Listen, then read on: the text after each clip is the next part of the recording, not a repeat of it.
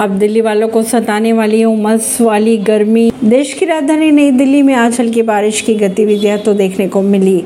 हल्की बारिश के चलते दिल्ली में उमस बढ़ेगी और लोगों को गर्मी का सामना करना पड़ेगा। सोमवार की अगर बात की जाए तो दिल्ली के सफदरजंग पर न्यूनतम तापमान अट्ठाईस दशमलव चार डिग्री दर्ज किया गया। तो सामान्य से दो डिग्री ज़्यादा है। वहीं अगर अधिकतम तापमान की बात करें तो सैतीस डिग्री दर्ज किया गया है। अगस्त के महीने की अगर बात की जाए तो सामान्य से कम दर्ज की गई बारिश। मौसम विभाग के अनुसार नई दिल्ली में अगले दो दिनों के दौरान हल्की बारिश देखने को मिल सकती है। हालाँकि हल्की बारिश का असर तापमान पर नहीं पड़ेगा। दिल्ली में पिछले चार महीनों के दौरान सामान्य से ज़्यादा बारिश दर्ज की गई। वहीं अगस्त की बात करें तो दिल्ली में सामान्य से पिचासी प्रतिशत कम बारिश दर्ज की गई।